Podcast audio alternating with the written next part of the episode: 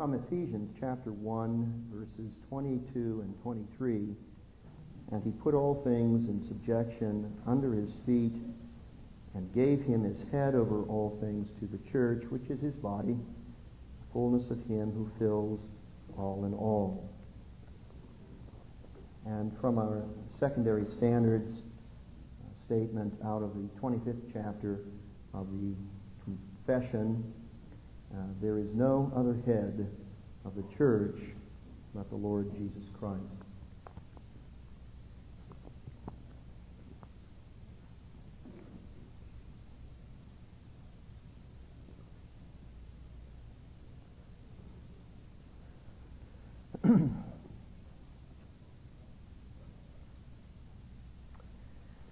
I feel that the uh, matter of church history presently uh, is uh, sort of like a, a, good news, bad news joke. Uh, on the one hand, you have historians coming to you and saying to you, Well, I've got some very, very good news for you. And uh, they haven't as much as completed their presentation when you have uh, those raising their voices and saying, well, I have some very, very bad news for you. There are two uh, radically divergent views of uh, what is going on presently uh, in the church. One uh, very optimistic, the other uh, quite pessimistic. I want to speak about uh, those perspectives with you in this final lecture for this morning. Some are very positive, as I've said. They uh, point out to us that the church in the 20th century is experiencing remarkable, if not unparalleled, resurgence and expansion. I'm not going to uh, bore you with statistics. Uh, statistics are probably well near worthless anyway, uh, because everybody seemingly fudges with them. But uh, anyway, there are some general trends that uh, people who are uh, optimistic, very positive about our present circumstance, there are some uh, general trends that they put in front of us. they point to the mass movements uh, in Central and South America. They point out the rapid uh, uh, growth of the church uh, in that region of the world. They point to the rapid growth of the church in Africa. And uh, though we are not as confident about the situation in Asia, especially China, they are also pointing in that direction. There is the fact that there has been the astounding, the astounding events of this last year, and to the amazement of many, the survival of the church in Eastern Europe and that church playing a significant role in the recent political reversals. Our time has also witnessed the resurgence of evangelicalism and uh, fundamentalism, particularly in the United States and uh, these movements have gathered strength to such an extent now that they rival, if not surpass, the strength of the old line or mainline churches. It is not strange to find some suggesting parallels to what we find in Revelation 11 and uh, the uh, history recorded there for us of the two witnesses. They were slain, you know, and uh, uh, laid out in the street, but then uh, miraculously they, they come to life again, and that by the action of God. Well, the uh, evangelical and fundamentalist phenomenon of our time, as has been stated, their strength to such a point now that uh, they rival, if not surpass, the strength of the old line or mainline churches. Fundamentalism was declared dead after the 30s. Uh, irrelevant, uh, shuffled off into a corner, a quaint consideration at best, but hardly an influence in the life and uh, the development of uh, our nation any longer. Uh, evangelicalism came out of nowhere. And to the surprise of many, in 1976, uh, the bicentennial of the Declaration of, the, of Independence and birth of our nation, uh, 1976 uh, was itself dubbed the year of the evangelical. You may recall uh, that uh, banner spread across the national news magazine. But consider the situation even further. Presently, no American church historian worth his salt, worthy of respect, can uh, ignore the uh, movements of uh, fundamentalism and evangelicalism and uh, uh, remain in a uh, seat of honor within any institution in this country. Presently, no American church historian can maintain his respectability without a growing mastery of both evangelicalism and fundamentalism. Uh, historians raised within these traditions uh, increasingly have become the trendsetters, the trendsetters in their trade. I think of two particularly that have had close association with the Orthodox Presbyterian Church George Marsden and Mark Noll.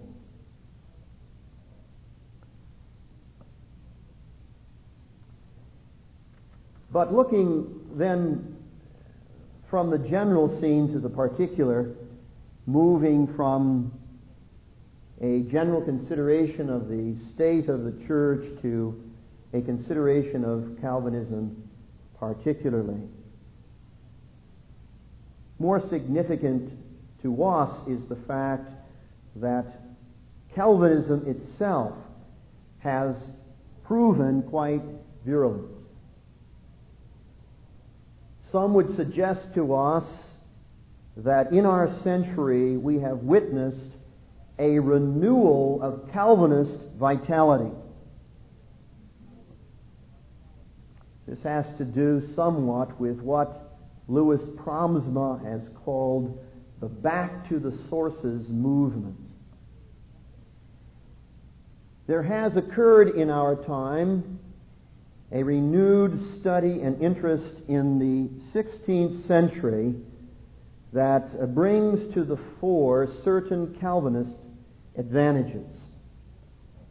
Let's think of that 16th century world again for a moment. Actually, in that world, there were two worldviews in conflict. There was the Catholic worldview, and there was also the uh, Islamic uh, worldview. But into this situation, there came that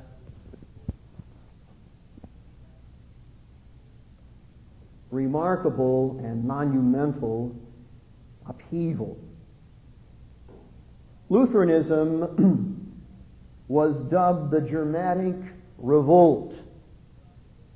It was looked upon as a corrupt Catholicism, and uh, when Rome made its final assessment, it saw that Lutheranism was no real threat to her and her institutions. So we have this situation in the 16th, in the 16th century, the 1500s. The clashing of two worldviews. Catholicism on the one hand, Islam on the other. And into this situation there comes this upheaval. Luther is responsible initially for that upheaval. But in the end, the Church of Rome judges that Lutheranism is no threat to her. It's merely a provincial revolt. It offers nothing more than a corrupt form of Catholicism. Actually, Calvinism proves to be the greater provocation. This is what Hilary Belloc says. Now, I don't know whether I have to introduce you to Hilary Belloc. He is a Roman Catholic 20th century historian, and he is rabidly Roman Catholic. In fact, he is still uh, looked upon as the master advocate of Catholic Europe, contending that, of course, uh, the dissolution of the medieval world was the worst thing that could have ever happened. Uh, so Hilary Belloc, a Roman Catholic historian par excellence, this is what he says. Calvin it was who set out with greatest lucidity and unparalleled energy to form a counter church for the destruction of the old. He it was who really made a new religion wholly hostile to the old one. So Calvinism enters as another worldview, pressing to work itself out and assert itself as forcefully as Catholicism had, as Islam had. Now, what Calvinism professed at that time did add up to an advantage for it. For you see, Calvinism possessed an energetic approach to public life. Catholicism had a very energetic approach to public life. Islam had a very energetic approach to public life. Catholicism, but rather uh, Calvinism, also now presented a very energetic approach to the public sphere, to public life. 20th century has been ripe in light of the manifest failures of various Protestant perspectives for a turn toward the thoroughness and the activism of the Calvinist position. Now, I want you to think about uh, some of the tragedies of the, the, 20th century. The indictment that was, uh, in fact, brought against the uh, German Lutheran Church in lieu of the rise of the Third Reich the inability of the church to address the, uh, the times, to address the issues, to interject itself into the discussion in any meaningful way. And of course, this led to a great deal of, uh, of uh, dissatisfaction on the part of many Lutherans, uh, not the least of which was Dietrich Bonhoeffer. Uh, and uh, out of that came then a renewed energy, even within Lutheranism, to begin to speak uh, meaningfully to contemporary society, to the issues of the day.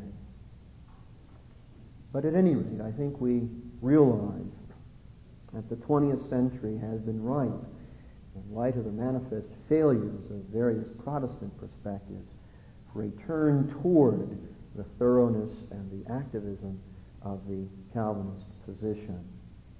Abram Kuyper is a pivotal figure in Calvinism's resuscitation, resurgence. Calvinism has come to the center of other movements as well. You think of Kuyper, he uh, being orthodox in his convictions. Well, as we move into the 20th century, Calvinism has revived as well under the banner of neo orthodoxy. Have you thought of neo orthodoxy as a, uh, as a Calvinistic uh, revival? Well, that's what was claimed, you know. It was claimed by Brunner and by Barth that they had rediscovered Calvin. Back to the sources, uh, reminding you again of Louis Praamsma's statement. Back to the sources. Barth Brunner then rediscovering Calvin. What about liberation theology? Everyone is excited uh, about uh, liberation theology one way or the other. Uh, the uh, theologian from Europe who is responsible in part is a fellow by the name of Moltmann. Moltmann is a Calvinist, so he claims. The theology of hope that he represents has as its source a restudy of Calvin and his theology. Now you have these things, these movements, these phenomena on one side. You have them even in a radical form. On the other side, you have people like Jerry Falwell, Pat Robertson.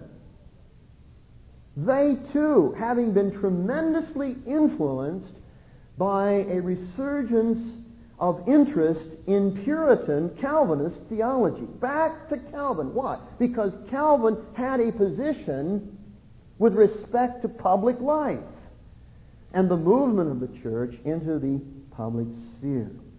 In our own circles, we have been influenced by theonomists, by Reconstructionists. Uh, this has had a tremendous impact. Once more, Calvin is at the root, you see. What about neo evangelicalism? Many of those men responsible for the neo evangelical movement were trained in Calvinism. You think of uh, Howard Ockenga, Harold Ockenga. Uh, he was a man who was trained at Westminster Seminary. You think of uh, Francis Schaeffer, who is sort of the uh, spokesperson for the neo evangelical cultural elite. you know, be aware of the culture around you. Uh, once more, Calvin is uh, at uh, the ground floor.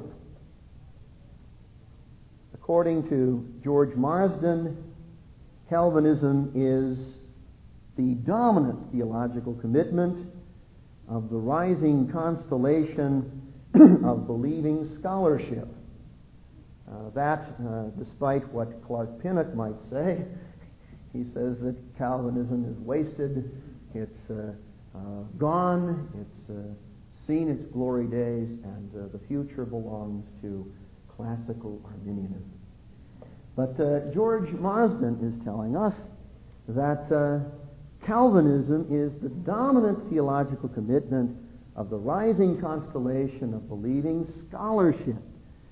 It influences economic thought, business thought, ethical thought, political thought.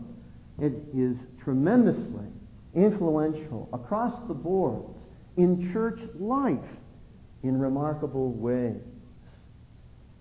Certain features of Calvinism have in fact triumphed, even though they are not recognized as such.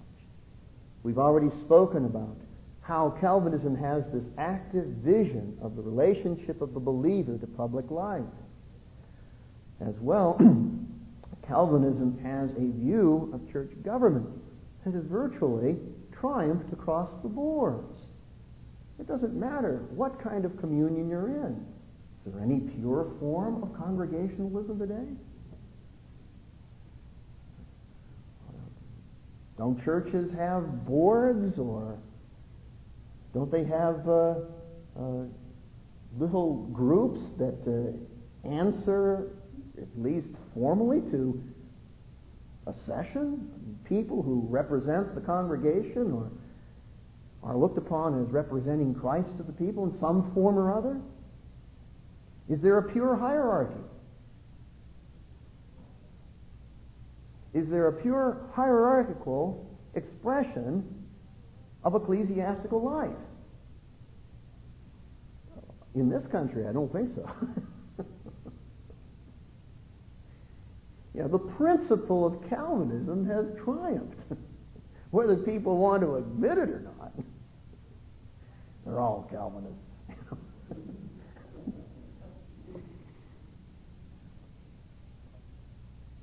there has been then this uh, rather astounding resurgence of Calvinism. I think of my of the town where I'm presently ministering, Sewickley, Pennsylvania, a little town in western Pennsylvania. Um, I think I figured it out at one time. There are nine churches in that community, of which five have Calvinist roots, three of which are experiencing the greatest days they have ever experienced in their history. Our church isn't one of those, but.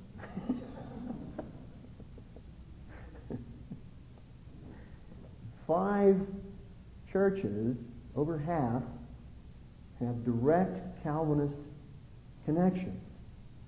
And three of those churches are experiencing the greatest days in their history. That is in terms of the money, the people, the programs, uh, the interest. That's what's uh, happening in my neck of the woods. Now, it's obvious that uh, we're not comfortable with all of the expressions of this resurgent Calvinism. in fact, uh, uh, many of them uh, leave us quite distressed, and uh, we're not even hesitant to call some of the forms that have raised their heads heretical. But the thing that's pointed out to us is that, that the church is alive and well. Calvinism, even, is alive and well. And so here's the, uh, the good news, uh, the good news part of the good news, bad news joke. well, having uh, set that up for you, now let's take the other side.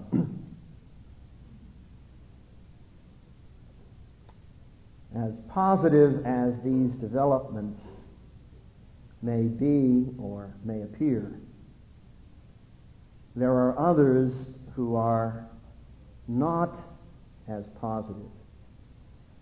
Uh, they see a dismal panorama spread out in front of them.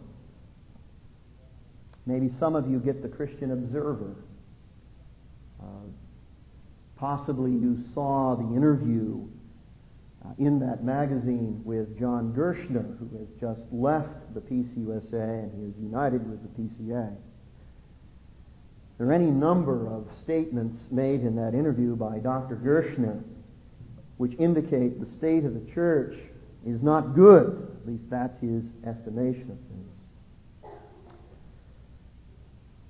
Really, Dr. Gerstner would not be satisfied with anything less than a, an awakening comparable to what happened in uh, the 18th, 18th uh, century in this country, uh, the Great Awakening, a revival of uh, the Calvinism of Edwards.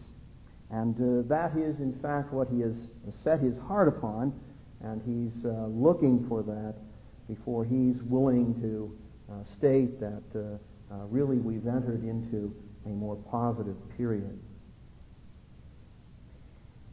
I'd like to present to you at this point two mirrors, one distant and one close at hand, that uh, are often uh, reflected upon uh, in order to uh, make it clear that things maybe aren't as uh, uh, uh,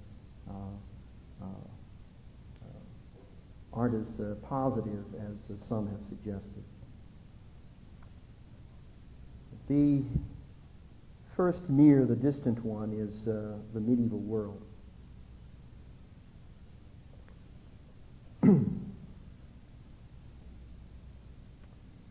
Consider the following facts. First fact, I will introduce you with a question. Who's the most popular theologian of the 20th century in America?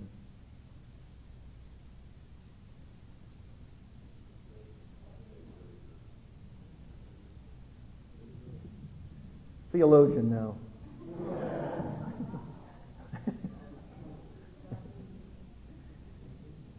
I would say C.S. Lewis. The most popular theologian of the 20th century, C.S. Lewis. C.S. Lewis is a medievalist. It is a, he's a medieval figure in a modern setting. C.S. Lewis is worshipped, put that in quotes, by many modern evangelicals. he is claimed by them. Do you know that C.S. Lewis did not believe in the inerrancy of Scripture?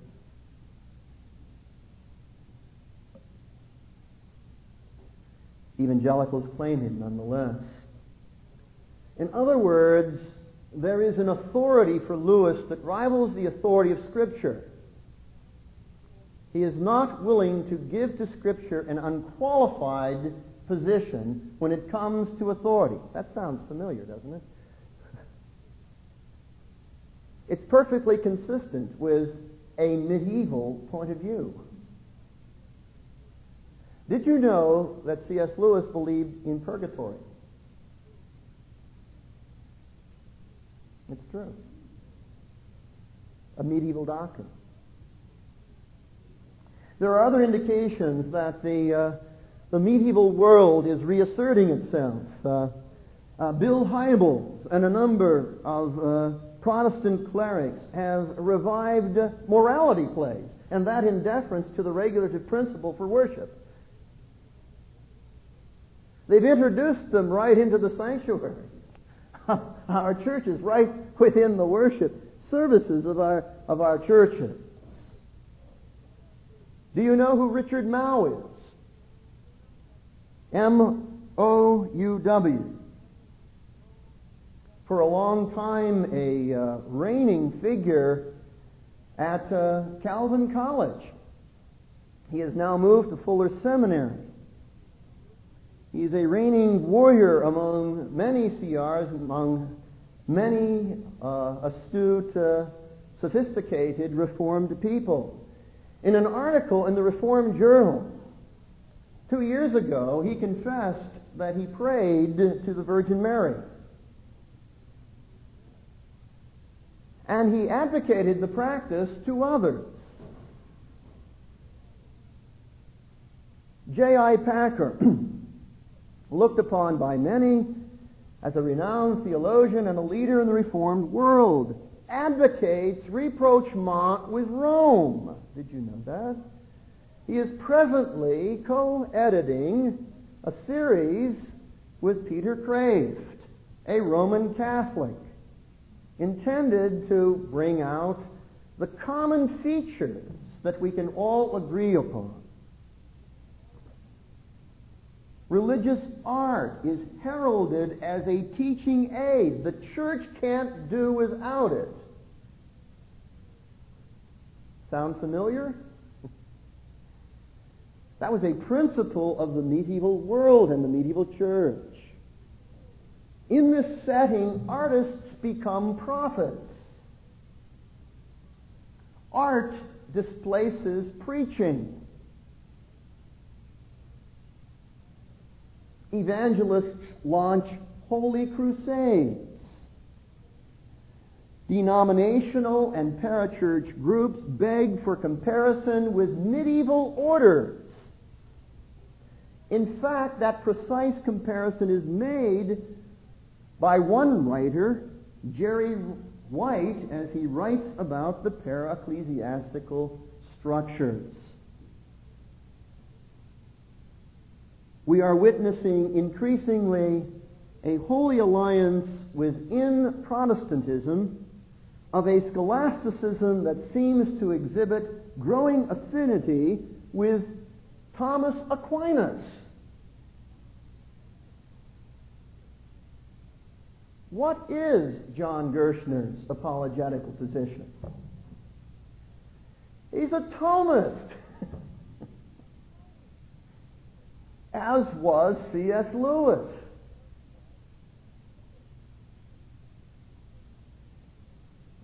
On the one hand, then, we have an increasing holy alliance within Protestantism of a scholasticism that exhibits a growing affinity with Thomas Aquinas. On the other hand, we see an engagement with energetic mysticism that is given over to experientialism. Together with swoons, visions, ecstatic utterance, those items, part and parcel of medieval mysticism. The religious market, almost as if it were warehousing relics, makes millions from religious paraphernalia.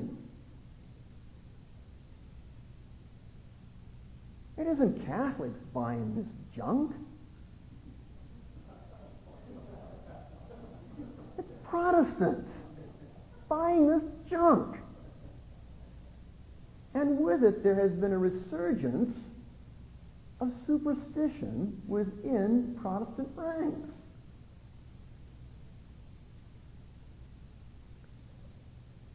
Protestants have become pilgrims, not in the sense that I spoke of earlier this morning, not on their way to heaven and glory, but on their way to conferences.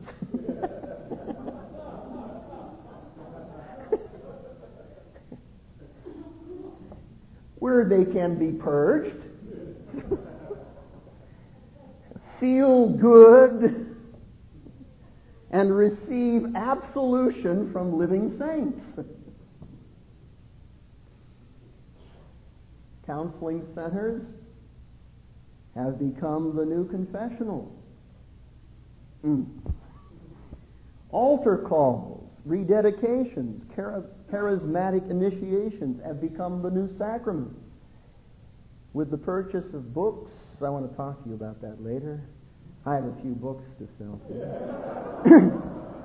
purchase of books, videos, cassettes, the new form of indulgence.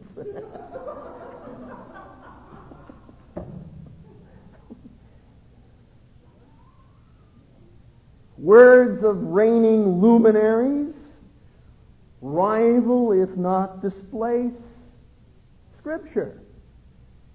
Here's an anecdote for you. I'm sitting in a Reformed gathering, and the speaker is running through a list of marvelous biblical passages. And everybody is predictably dozing. Why, it's just the Word of God he's reading. And then he says, and quoting from Chuck Colson, everybody comes to attention. you wouldn't want to miss what Chuck has to say.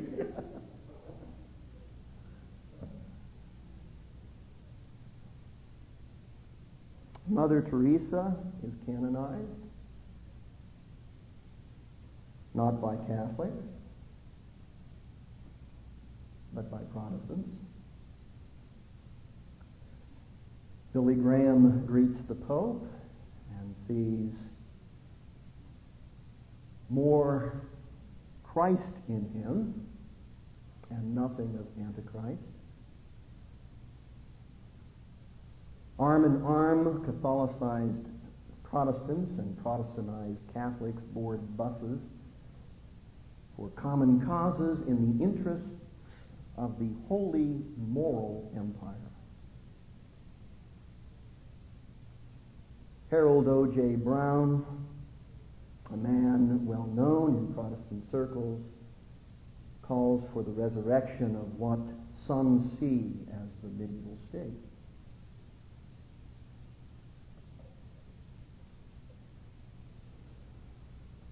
Rather than reaching the end of the Protestant era as the theologian Paul Tillich suggests, we have rather entered, uh, according to some now, the Protestant Dark Ages.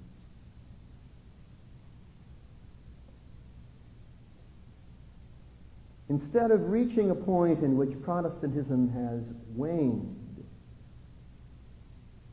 have we not much more reached a point in which it is entrenched, but in a way in which it becomes abundantly clear that we are increasingly distant from the original Protestant impulse?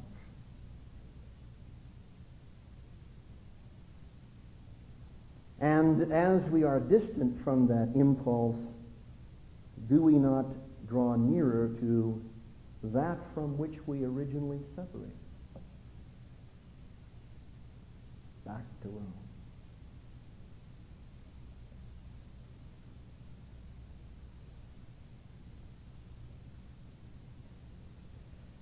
We do well to listen to someone like Cornelius Van Til. Since very few have pressed as hard and as consistently the striking similarities between classical, scholastic, Catholic theology and present day liberal and evangelical theology.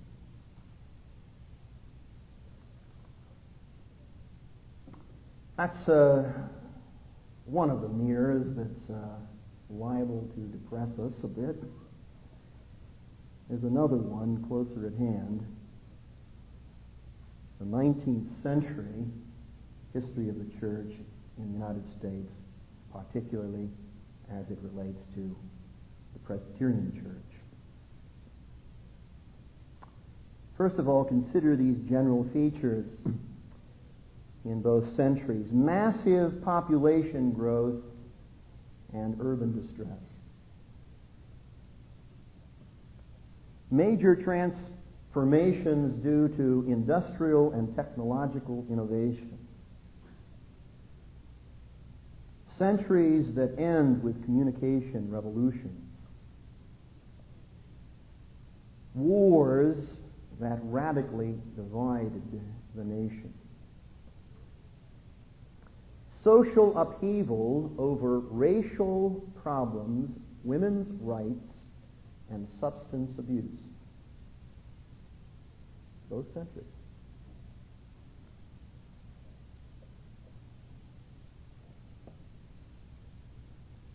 We as Presbyterians may experience a great sense of deja vu when reviewing the events of the last century. Think of these parallels. I have them listed there for you on the board. Might want to note them. There was the 1801 Plan of Union between the Presbyterian Church and the Congregationalists in New England. And this plan of union actually spelled disaster for the Presbyterian Church later on in the 19th century. There was an accommodating spirit at work there that brought together those various traditions. And despite the press into the century, that union uh, did not work. Compare with that what happened in uh, 1903 and 1906, again at the beginning of this century. There were changes made in the doctrinal statement of the Presbyterian Church USA. There were changes to the confession, and there were chapters added to the confession on the Holy Spirit and on the love of God and missions. This was not only to accommodate the people within the denomination who were wrangling for confessional revision, but it also paved the way for a union with the Cumberland Presbyterian Church in 1906, a church which was overtly Arminian.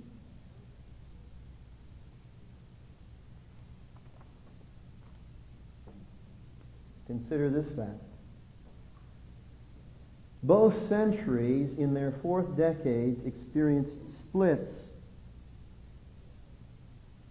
First of all, in the 19th century, 1837, there was the old school, new school split.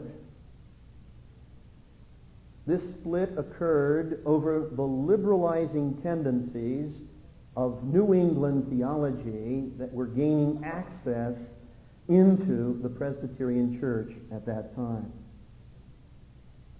That had been cemented in place by the 1801 Plan of Union.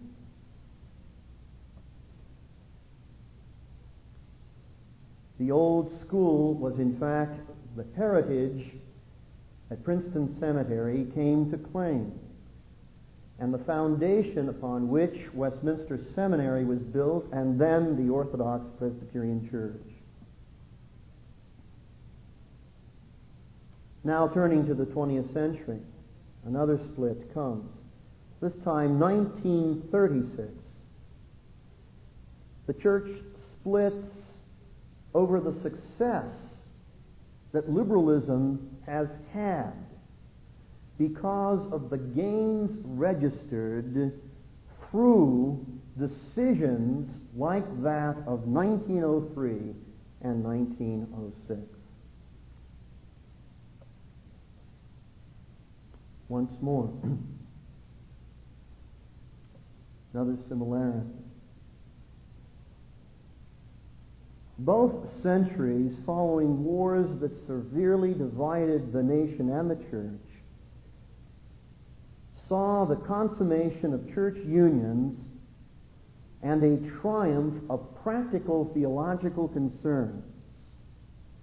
The triumph of a concentration upon administrative concerns and a triumph of a commercial perspective on the church. On the church. In the 19th century, you know the war that divided the country was, of course, the war between the states or the Civil War. After the war, there was a tremendous amount of pressure put on the church for reunification. And that pressure came because, you see, the nation had experienced reunification. There wasn't any will left within the old school to resist. Why? Because they had already agreed upon a social question that took precedence over all theological matters.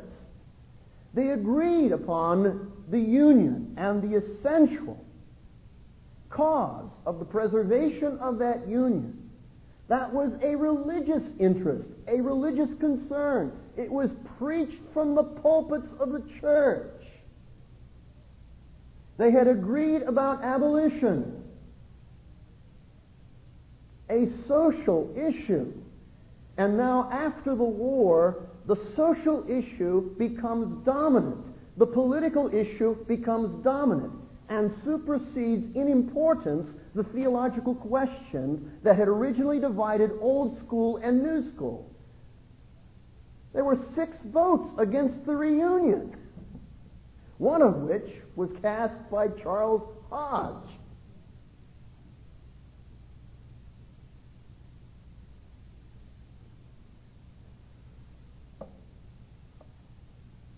And the end of the matter is the new school theology that was brought back into the Presbyterian triumphed.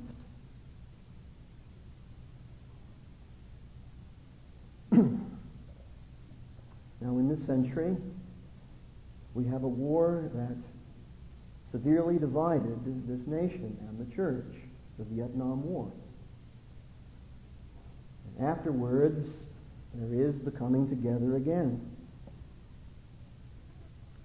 And in that coming together again, the theological issues are submerged. Other matters become dominant. But I want to also point out to you something with respect to these other considerations. I don't mean here to speak ill of energetic, faith loving laymen. I praise God for those who love the faith and pursue it with all of their energy. But in the 19th century, what was happening was there was the erection of the benevolent empire that was overseen by, I'll put this in quotes, enterprising marvels of the middle class. They were religious entrepreneurs. And these individuals could not separate their concepts of business and management from the church of which they were a part. So the church was commercialized in a period of tremendous expansion, tremendous growth in the 19th century. And after the Civil War, that accelerated. Tremendous growth everywhere. The churches were experiencing it too. But what happened was that these enterprising marvels of the middle class, now becoming the establishment, the yuppies of their day, took over the church, and the pattern for the church was complete, completely and thoroughly commercialized. That is one of the features that uh, a number of individuals are calling our attention to in our present circumstances. The church has become business. The church has become something other than church. It is an enterprise. We're in it for profit. We're in it to, see the numbers posted on the board. We're in it to see the money come in and the project grow like any good business does. well, after surveying the medieval world in the 19th century, parallels that we find, it's no wonder that some are distressed and even depressed. They point out to us now that the situation is a little bit different for us. For at least those who came to the end of the 19th century had Princeton to look to and had some stalwarts, had some remarkable theologians to fall back on. And they're suggesting to us now that we have no Princeton and that we have no really great stalwart, world class theologians to fall back on. Well, you might think that uh, ending here would completely undo what I tried to do in the first lecture, so I, I can't stop here, of course, but must conclude with a further thought. Christ is King. He's still on the throne. We can make our comparisons. We can survey the scene. We can learn from these comparisons and these surveys. They can be helpful to us. They can alert us to dangers. They can wake us up. They can tell us that, uh, uh, on the one hand, we need to be a little bit more cheery than we are, or we need to be a little bit more sober than we are. But we need, of course, to remember that Christ is building his church. And he's building it in ways perceived by faith, in ways that demand the discipline of faith to perceive what is being done, so that where we are liable to gush over that which attracts the eye, we do better to be cautious, seeing that which lies beyond mere appearance.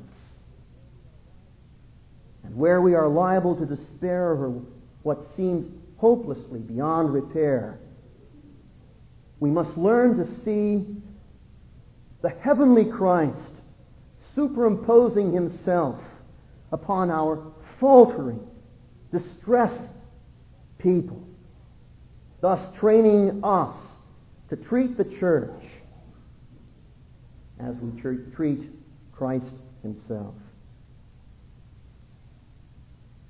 And as we await his appearance from heaven. Let's pray.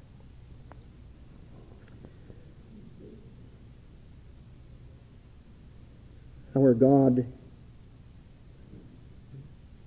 there may be those elements that drive us to be foolishly optimistic. There may be those elements that seemingly compel us to be foolishly pessimistic. But we ask, Lord, that we might not judge according to appearances, but judge the true judgment. That we might perceive things as they are in light of what you have done in Christ. May we delight in him. May we rejoice because he reigns. He is king. And may our hearts leap within us because we are his he has given himself to us. And because of this, Lord, we shall indeed persevere. Amen.